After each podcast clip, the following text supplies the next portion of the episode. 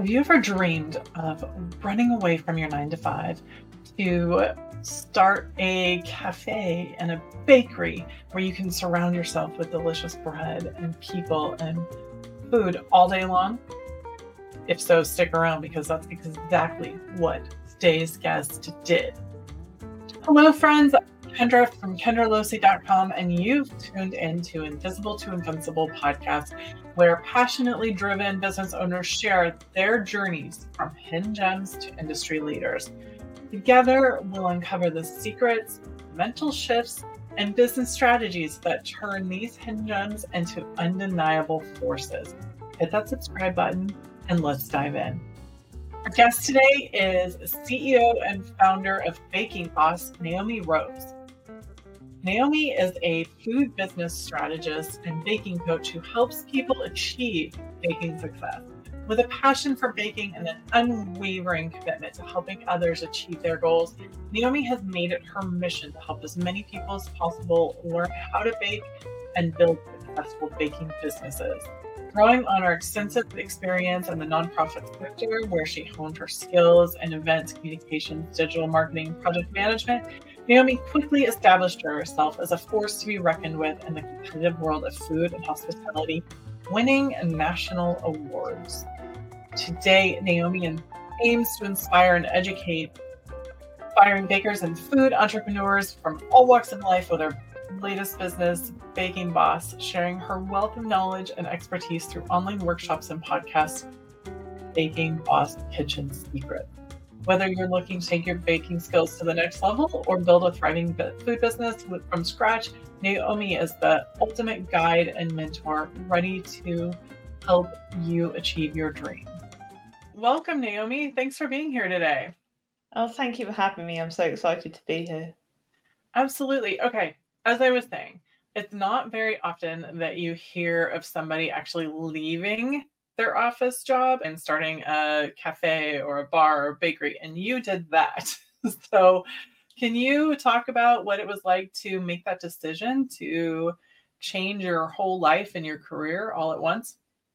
Yeah. So, I mean, in a way, it was kind of something that was just bigger inside of me than I realized. I think it wasn't anywhere near an easy decision, but I just got to a point where I thought, I need to do something I absolutely love doing. I just don't want to wake up in 20, 30 years' time and think, I've done a job for someone else, which I just, I just don't really care. It's not that, mm-hmm. you know, I didn't want to do a good job. I just didn't care about it. And I thought, well, I only live once. So I've just got to give it a go. Otherwise, I don't want to be that person that spends their time going, what if at the end of their life and just not doing it. So it was a more of a case of, I have to do this, otherwise, I'm just always going to wonder what's going to happen. That's amazing. Yeah, I hear that more and more from people too, the more I talk to people. So, talk to us a little bit about you were in a nine to five and then you left that. Can you walk us through that journey a little bit? Yeah, so leaving the nine to five, I mean, when I used to work for other people, I was quite a strong minded person and still am and I just found it difficult to do stuff that I didn't always 100% agree with. I was always do it, but I just always felt that the direction was wrong for what I believed in. So mm-hmm. I was like, there was, I've, there's no other option. I'm going to have to do my own business because that's the way my brain thinks. But I think the biggest and most challenging thing transitioning from working for someone else to then going and opening your business is suddenly you're you've got no backup. You don't have the person that you can go to and go, "Hey, I'm I'm stuck. What do I do?" Because you are that person. You have to work out the decisions yourself. And certainly in I think in hospitality particularly, it's really quite tricky because you have service with a smile. So every other business that you think you could maybe ask for help or support, you really don't know what's going on behind the scenes because people have this kind of, everything's absolutely fine and everything's okay. So it, in a way, you kind of feel like you're completely on your own and you're just flying solo. And it's, it was very daunting to begin with. It was actually really quite tricky, but I, I, I knew that I had a plan. I had a, I literally had a step-by-step spreadsheet that was color coded. It had project management all over it. And I thought I've just got to keep taking one step at a time and just work through this list and just keep the faith that I've got a direction and I know where I want to go. And in a way, I was still working full time when I was building the cafe and bar, and the cafe and bar needed a complete overhaul. It was it was a building that wasn't a cafe and bar, and I set basically the best part of eight weeks to do it in. So, but and it took three months in the end. So we went over schedule because I wanted to be open before Christmas because I knew Christmas, from a business point of view, would bring in the money, mm-hmm. which is crazy and equally a good strategy because you were going into the biggest time, busiest time of year, not knowing what you're doing. but I knew it from a financial point of view, it made the most sense. So I was still working nine to five until the November, I think mid November, and we opened on the 4th of December in the end. So I was juggling two very busy projects at the same time. And yeah, it was it was definitely like my head was so much focused on getting to opening day that I actually then didn't really really consider how much effort I would need once it's open. so I got to opening day and thought, yes, I've done it. And then realized, like, no, this is it now. This is every day. so I was absolutely shattered by the time we got to open day.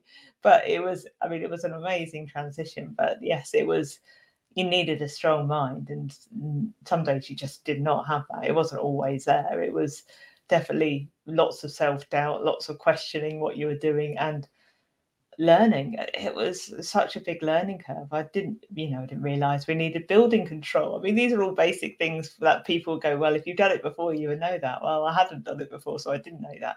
But oh we mm-hmm. learned. So yeah. it, but it was a really steep learning curve. so why a cafe and bar? I think for me, I'd I'd always baked. I baked up my whole life. It'd always been there in the background, and it's something that my grandmother, my business was named after my grandmother, Elsie May, and she always wanted her own tea room. And I spent a lot of time with her. And she had this kind of amazing zest for life, if you like. She was very positive. She always saw the bright side of everything. She never complained. And I wanted to create somewhere that people could go, relax, meet friends, be there on their own or you know just feel that they can go to a place where they can take their dog enjoy a nice coffee maybe hear some live music and that's what i wanted to create. I wanted to create this space that people could enjoy because i felt that i could offer that to people and that be that comfort away from home that they sometimes need. And it, it just felt that was the right place for me and it combined my love of baking and mm-hmm. the the bar actually was more from a business point of view. I knew the bar would help support the cafe, which was my true passion, but the bar would be where we'd make a bit more money. So sensibly, it was a good addition to have. Plus, I get to do all the fun evenings and themes and all of that sort of thing. And I just love doing events. So that was it was really what was sort of got me into the whole business really. Absolutely. And where was this magical cafe located? It was in just a north of Cambridgeshire in the UK, so probably about an hour outside of London. Okay. And then you went about adding to it as well in a really interesting way, right? Yeah. So obviously, when we opened, it was the end of 2018. So we had 15 months of basically getting to grips with everything, learning everything before we then went straight into lockdown and the pandemic. So, mm-hmm. a thing that nobody could have possibly predicted had sort of thrown this spanner in the works. But myself and the team went, well, let's use this as an opportunity that we don't get very often in business, and particularly in hospitality, where we've been able to stop. So, let's look at everything we're doing well. Let's get rid of the stuff we're not doing so well and don't want to do anymore. And let's focus on what we do next. And I always loved baking bread. It was something I'd done. It, probably the only baking course I did was in bread, believe it or not. So I, I hadn't trained professionally or anything like that, but I loved working with bread. But I didn't get time with the cafe. There just wasn't enough hours, and we had a mm-hmm. tiny kitchen. It was like almost like a home kitchen setup. So baking bread was just not going to happen. But we'd had so many problems with our uh, bakery supplier because I used local and they had gone through terrible problems with staff. So sometimes we we wouldn't get our bread until lunchtime. Mm. And when you're serving breakfasts from 9 a.m., people want bread. yeah. it's like it's like a standard, right? So right, yeah. right. So let maybe let's just start baking bread for just the cafe and we'll just try it and see where we go. And I, you know, taught my staff and we all started serving it. And people go, I love your bread. Where do you get it from? I'm like, well, we bake it.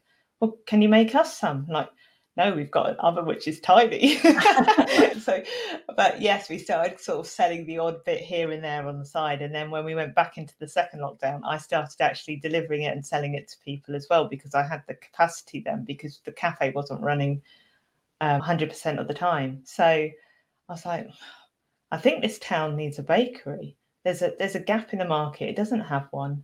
It's not there's no artisan bakery here, and I think people might like it. So I'd initially gone to the bank to get a loan because they were offering resilience loans at the time in the UK, and the bank said no because I wasn't in I wasn't making profit every month, and I'm like I'm breaking even. It's lockdown. I think I'm yeah. doing all right.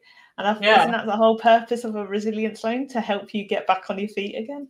um, anyway, that's a whole other issue, what resilience means. Like, yeah, exactly. I don't know, but but uh, anyway, it. One of my friends said, "Well, why don't you think about crowdfunding?" And I'm like, "That's a it's a brilliant idea because actually, what it does is." I can involve the community. I can find out if this is actually really what it what they want in the town, and I'm building a customer base for the bakery before it's even opened. Mm-hmm. It's brilliant. And I then get the funding that I need from people investing into my idea that then can help me open my business.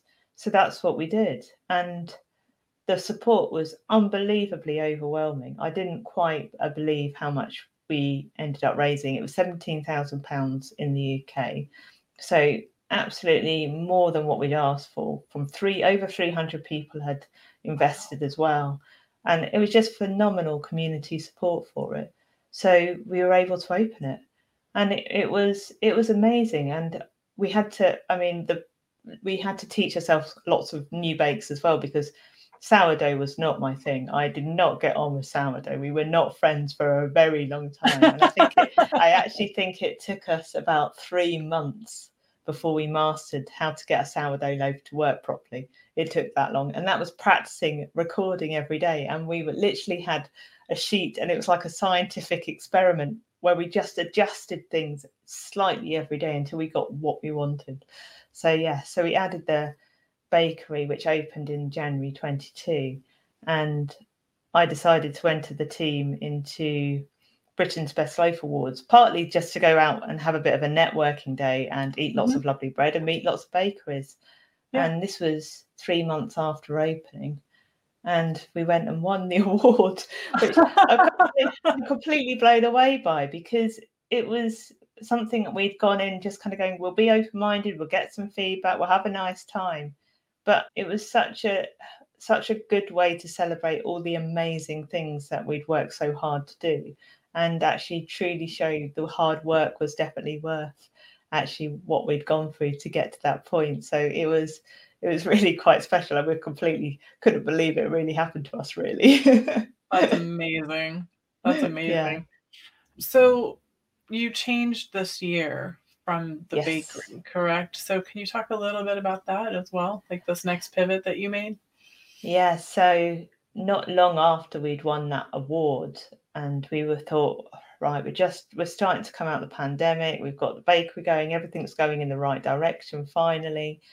And then the cost of living crisis hit. The war in Ukraine and Russia had an almost an immediate impact on the bakery, where our flour delivery went from three days overnight to 14 days.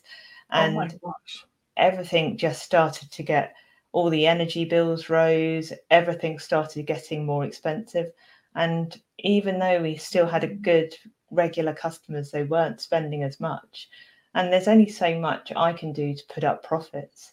Mm-hmm. And there seemed to be also a bit of a, in hospitality as well as a lot of other industries here in the UK, there seemed to be a lot of staffing shortages. So bakeries that were in the bigger cities compared to me were offering that were working for me that were apprentice level jobs that were requiring skills of people with three to four years experience which was paying a hell of a lot more than i had and wow. Uh, yeah. i mean of course why wouldn't they take those kind of jobs so it was it was really tricky and they kept saying to me i don't know what to do i'm like you have to do what's right for you uh, yeah. but i can't pay you what you're asking for because it's not the right standard for the industry so it was just everything got very difficult and in the end i had to make the decision to close the business which was absolutely the last resort and i kept it going as long as i could. But financially this situation wasn't going to improve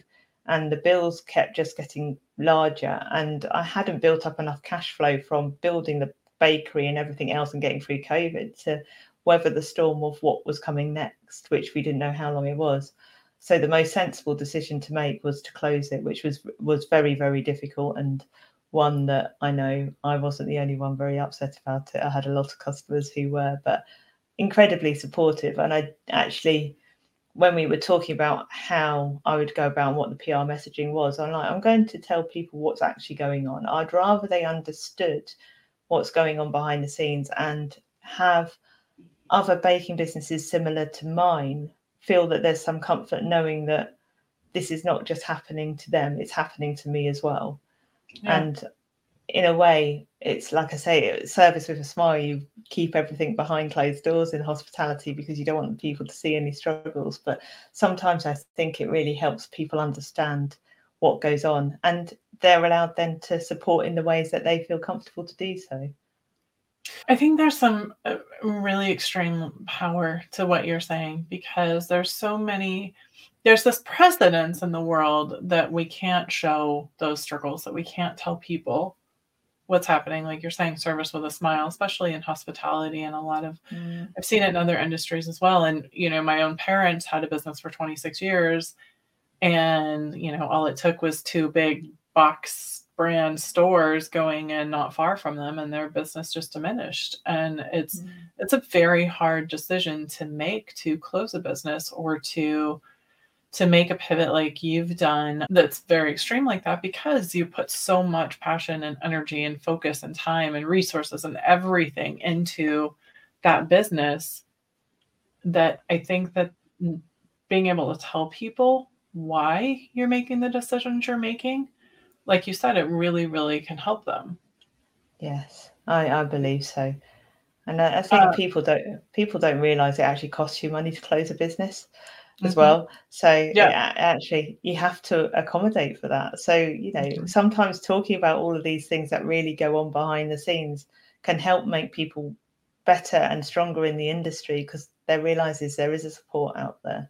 And I was very fortunate because when I first opened my business, I was really scared of the competition, but actually we talked quite a lot to each other and we particularly during the the pandemic it was quite useful to have that support from other businesses, but people don't see that. And I think a lot of baking businesses, particularly if they're on their own, they don't get to have that support because they don't know it's mm. there.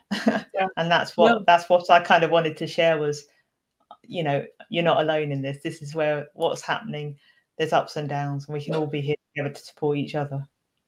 Absolutely, absolutely. I'm I no, I'm uh, I'm thinking of my cousin who actually bought a cafe the week before. He bought the cafe in February of 2020, and March 13th is when everything shut down here in California.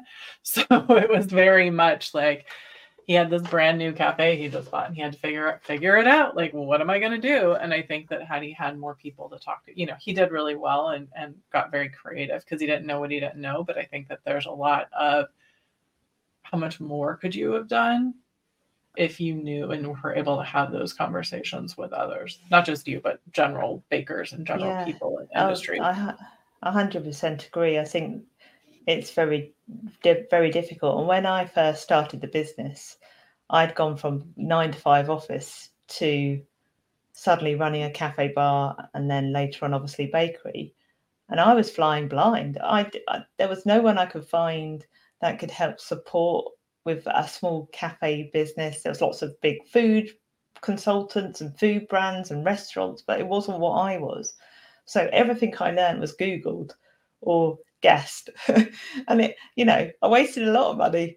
My staff used to laugh at me because I got, used to keep getting stuff wrong with the Amazon orders as well. So they'd either tie up giant or tiny for kitchen equipment. So I'd like have the massive, great big tweezers when they only wanted small ones, or like big, big ladles that they didn't need. I mean, it was just ridiculous. But I mean, it, they were just the small examples of stuff that just got wrong. But it was there was a lot of learning and a lot of my time was taken up by just trying to work it all out without knowing what to do and how to do it. And those are steep, steep learning curves that you have to make up quickly, right? Like yes. you said, I'm going to do this. I'm starting to do this. And now, like, okay, I thought I needed to know this. Isn't that always the case, right? Like you think you only yes. need to know like a few things, like, okay, this is what it's going to take. And then all of a sudden you open it up and you're like, oh, wait, I need to know all the things. yes. And then, you know, you, you, you don't really appreciate that customers are then there and they have questions and you you kind of got to try to answer them confidently. We're thinking, is that the right answer? I'm gonna make it up confidently until I get there. Yeah, exactly. Bake it till you make it is my phrase. there you go. There you go. Now, along those lines, and the problems and the challenges that you ran into trying to navigate that, can you talk a little bit about about what you did after about your current business and what you created after you decided to close down the bakery? yeah so it closing the bakery was definitely just it was it was horrible in many many ways but it was absolutely the right decision. There was no other option. I'd run out of options. And even though my head will always go what else could i have done? And that will always happen i think i know that i did exactly the best i could do with what i had at the time but mm-hmm. where it kind of led me to was I've just done been through this whole entire journey. I've done a lot of it on my own with no support. And well, that said, I had my team, and my team were brilliant, and my friends and family around me were also brilliant. So there was support there, but the actual business running, management, and all that sort of thing, it was all by myself. I did it sort of on my own. And I didn't want to lose all this knowledge and everything I'd learned from those years of just figuring it all out. I wanted to use it for good. So that's exactly why I created Baking Boss. In fact, the day after the official paperwork went through on the closing of the cafe, this new business started. So I did it straight away. It wasn't like I had much of a downbeat. I'm like, no, I'm not. I'm not going to just gone through all of this just to let it fester in my mind and vanish, because people need help and people need support, and I don't want their I want us to be able to talk openly about, you know, business finances, how to price your products, how to do stuff, what happens when environmental health comes around, because that is always terrifying to know what to do when environmental health comes around. But I want to be able to have these conversations with people and people be able to ask questions and get honest answers so that they can create successful businesses they want to run in their own ways. And I thought, well, I'm going to create Baking Boss because it gives me the opportunity to still do what I love, which is bake, because I love baking. So I do a lot of recipe writing and I share my recipes with my followers because they love baking too. And I get loads of tips from them. They're amazing. I just learn so much from them as much as I share my recipes. I learn a lot from them. And then I can also talk about the other side of it, which is the business bit, which a lot of people that bake go in because they love baking. So they'll start a business because they love baking, but actually the business side is not their zone of genius and it's a whole different skill and knowledge set. So I wanted to be able to give. We lost you for a second. Those of you watching, Naomi is in the middle of the UK and there's tremendous storms happening. So we're going to bear with us here for a second. Make sure a lot oh, more, a lot back. more baking. But I am. we lost you for whatever you were just saying. okay. Sorry. Do you want to start that again? Can yes. You repeat, do, can you repeat that very passionate statement? You I was like, no. uh, no problem. Yeah. So, Baking Boss started the day after I closed the cafe and bar, and I wanted it to can not lose any of the knowledge and all of that information I learned over the years. And I don't want people to ever feel alone doing their own baking businesses. That's I was alone for a lot of it, and it was quite lonely. And I want people to be able to go somewhere for support. They can ask questions and not feel like they're being stupid. We can talk about finances openly, which is a topic that often doesn't get talked about. What happens when environmental health comes around? All of those bits that you're like, I just don't know what to do.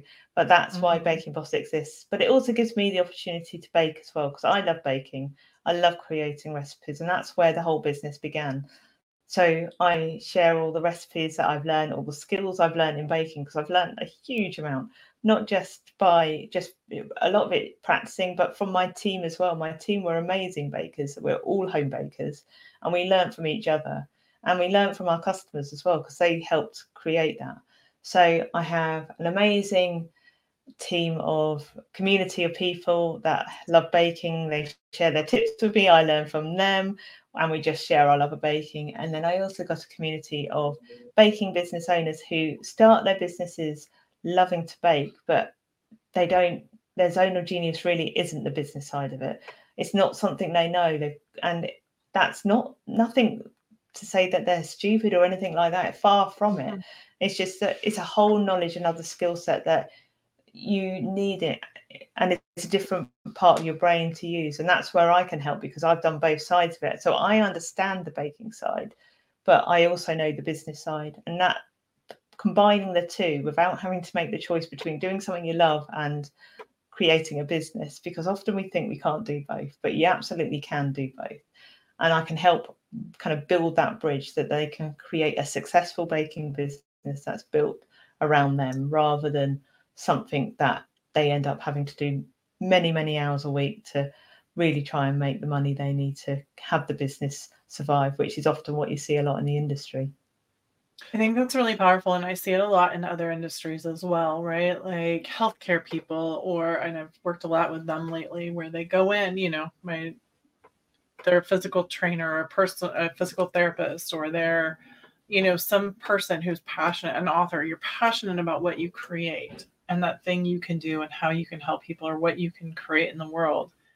But then the business side is entirely, like you said, the opposite side of your brain a lot of times. Yes. And like everything else it has its own language and it has its own things. And and it's to your point it's extremely hard to find the things that are relevant. How to price what to do what to expect how to look out for you know what to look out for how to get started what to you know no one wants surprises in their business. No, no so, and also there's so much when you start googling stuff there is so much information so you suddenly end up with a to-do list that is so massive that you mm-hmm. can't possibly do it, which then you end up working at 80 hours a week just to get through all the things that people tell you you should be doing rather than actually creating the right business for you. And that that is a really hard thing to work out how to do on your own. Absolutely. I can't tell you how many times I've had businesses come to me and I used to work in a very regulated market like the CBD cannabis space and I had so many businesses that they went through marketers specifically, and every marketer told them to do something different. And so now that by the time they get to me, they have no money left. Their business hasn't grown.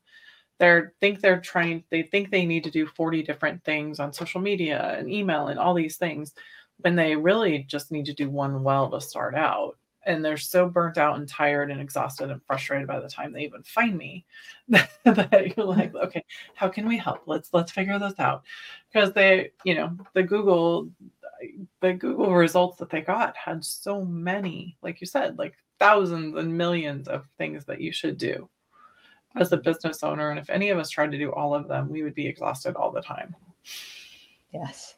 And i think the other thing is often we think with like particularly in baking, we think about the cakes first. And actually, we need to kind of think a bit like a CEO, even though there might just be us. Actually, we need to think like a leader. We need to think like what's what's right here for the business and where are my skills best used. And sometimes we feel like we can't outsource stuff that's not our thing. But actually, it's kind of go, well, if you outsource, say, your social media because you knew that would bring in customers and sales, isn't that a better use of your money rather than you that's your cost you're you're costing your mm-hmm. business money by doing that so it's mm-hmm. in a way it's helping people figure out what's right for their business rather than what they've been told or what they think they should do and or they should do everything themselves and try and make it all work and not have enough time to do it in. Absolutely. And that it's okay to ask for help and to find help. Yeah. Yes, because done it. no, you, you feel like you have to do it all alone. And I, I, I know I was there for a very long time, and I it took me years before I felt comfortable asking for help. So Yeah, no, I love this. I love our conversation, Naomi, and I love what you've created. And I love what you're doing with Baking Boss. So, can you please let everyone know as we're wrapping up here? I have two more questions for you. One, what, based on all your experience and the pivots you've had to make and the really tough, hard decisions that you've had to make, as well as the fun ones, right? Mhm. What advice that you would give to somebody who might be thinking about, I'm feeling stuck, I'm unhappy, I don't know if I should do that next thing? I think the biggest thing for me is we've always got a choice. So sometimes it's very easy to put limits on what we're capable of and listen to what everybody else says. But actually, opinion is really the lowest form of knowledge. So you've just got to do what you love. And even if it doesn't go the way you've planned, even if, you know, I had to close a business, I did it and I'm still here and it's worked out. So Mhm. actually, sometimes you just got to try things. But as long as you've got a destination and given that people, if you love what you do and you're passionate, you that will far more carry you than being having every bit of knowledge it comes to when you run a business. Because actually when you start a business we're all starting from ground zero. No one has really much more knowledge than the other because it's your business. So you create it the way you want. But just instead of thinking of the reasons you shouldn't do it think of the reasons you should. So go for solutions not problems That's fantastic. Fantastic. And can you tell everyone where they can find you, what you have going on? And yes that way they know where they can connect with you. Yeah, absolutely. So I'm on all the socials. I am Baking Boss. So come find me on Instagram. I've got a couple of Facebook groups. So one for business owners and one for baking. But you can find all the links in my social media channels. I've got a website where you can go to the blog for business advice and lots of recipes, which is bakingboss.net. And I've got a couple of freebies on there. But I've also got a free challenge, and I'm going to be launching my new Baking of Business course at the end of November. So that is going to be a really great opportunity to get involved and get your business started and get everything you need to do what it is you do best, which is bake and sell lots of amazing cakes so we can all eat them all. Absolutely. Right. Absolutely. Yeah. And we'll put We all all need more cake in the world. 100% agree with that. I'm like, let them eat cake. No, that's not right. yeah. Yeah, definitely. Lots of No, cake, lots of cake. you can find all of Naomi's links and contact information in the show notes. So go check that out. Naomi, thank you so much for being here. I know there's a raging storm going on where you're at. So I appreciate you Yeah. taking time out. oh, thank you for having me. time out. Thank you so much.